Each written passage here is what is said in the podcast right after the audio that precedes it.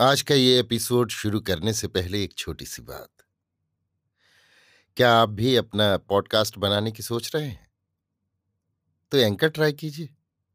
ये पॉडकास्ट बनाने का सबसे आसान तरीका है। नंबर एक, ये फ्री है।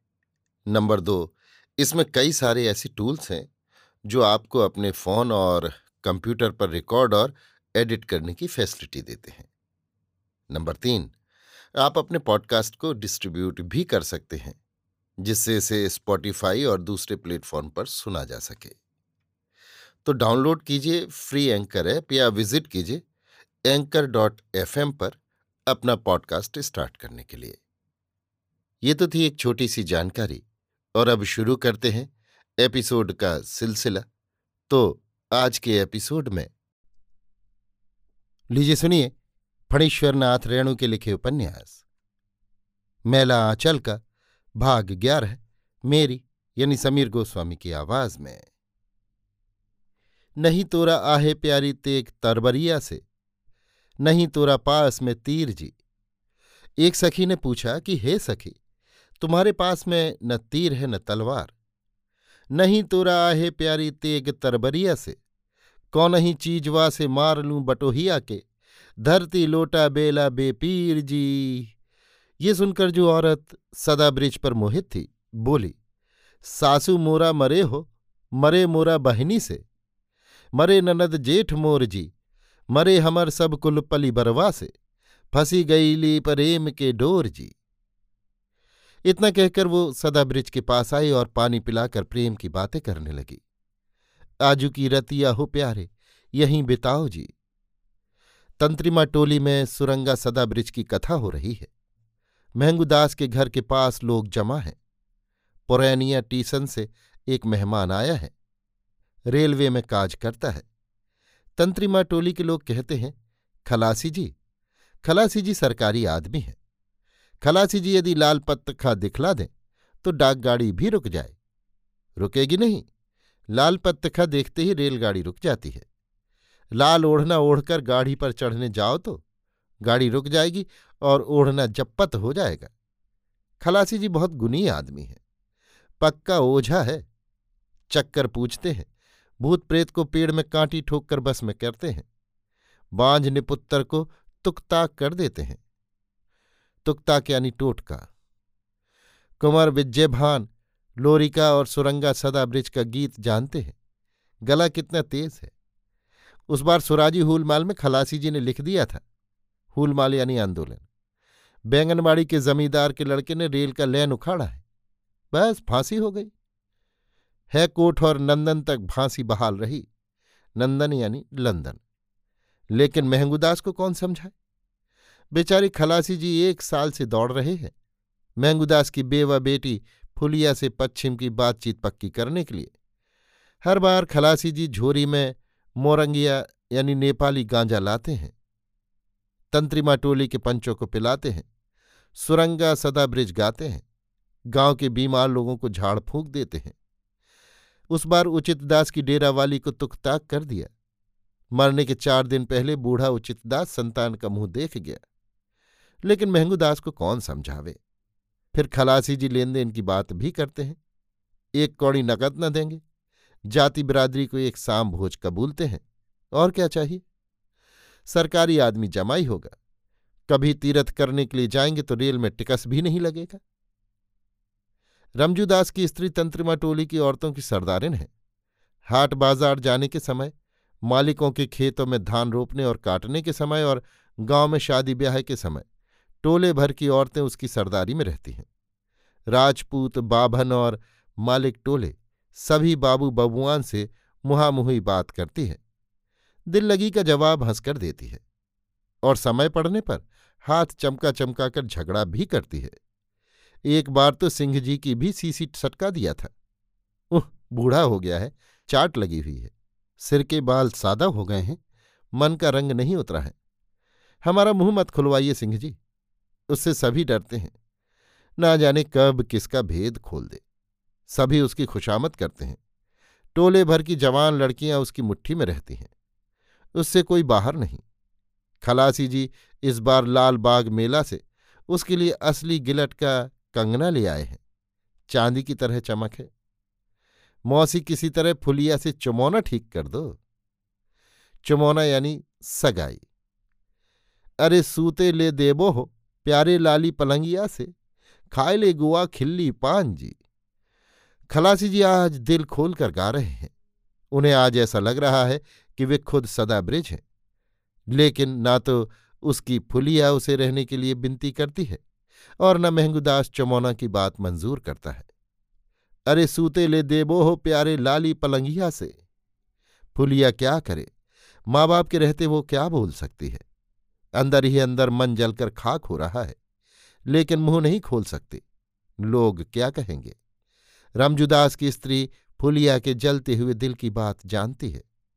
उस दिन फुलिया कह रही थी, मामी, काली क्रिया, किसी से कहना मत। खलासी जी इतने दिनों से दौड़ रहे हैं। बाबा कोई बात साफ़ साफ़ नहीं कहते हैं। आखिर वो बेचारा कब तक दौड़ेगा? यहाँ नहीं तो कहीं और ढूंढेगा। दुनिया में कहीं और तंत्री माँ की बेटी नहीं है क्या? जब एक दिन कुछ हो जाएगा तो सहदेव मिसर देह पर माछी भी नहीं बैठने देगा।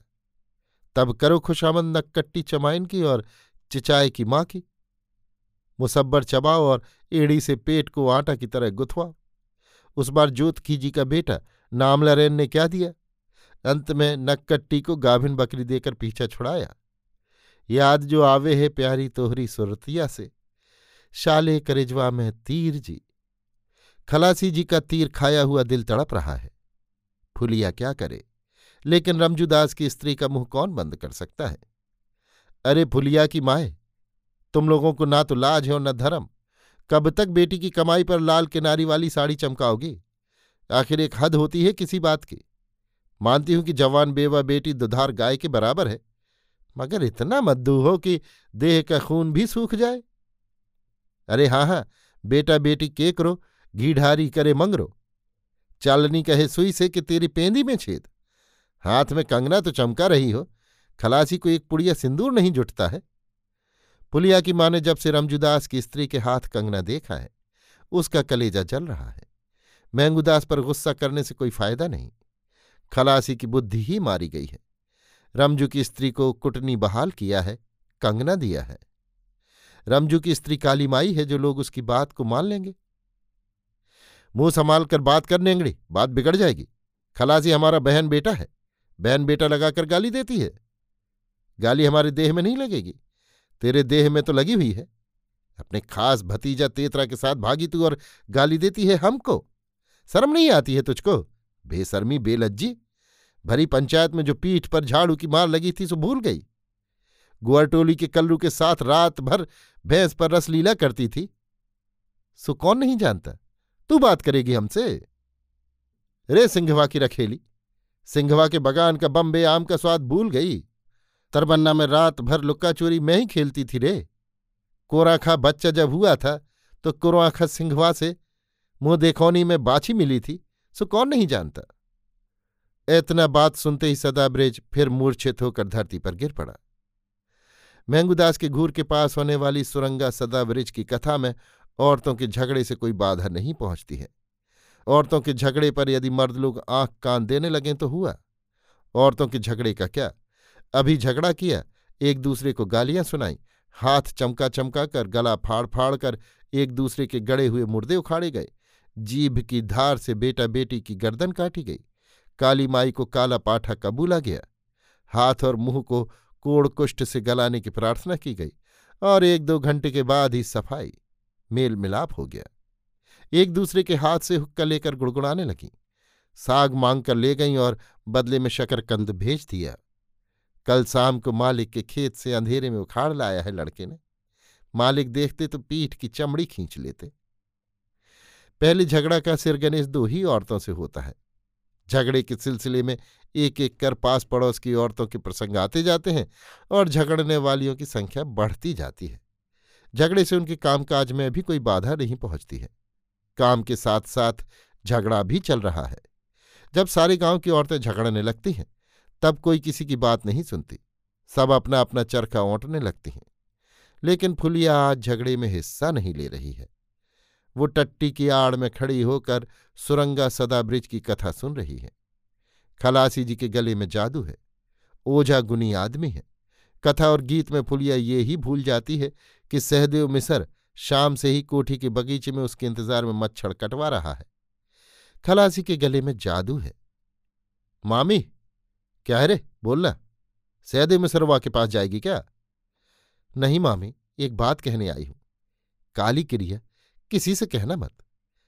खलासी जी तो तुम्हारी गुहाल में सोते हैं ना। काली क्रिया?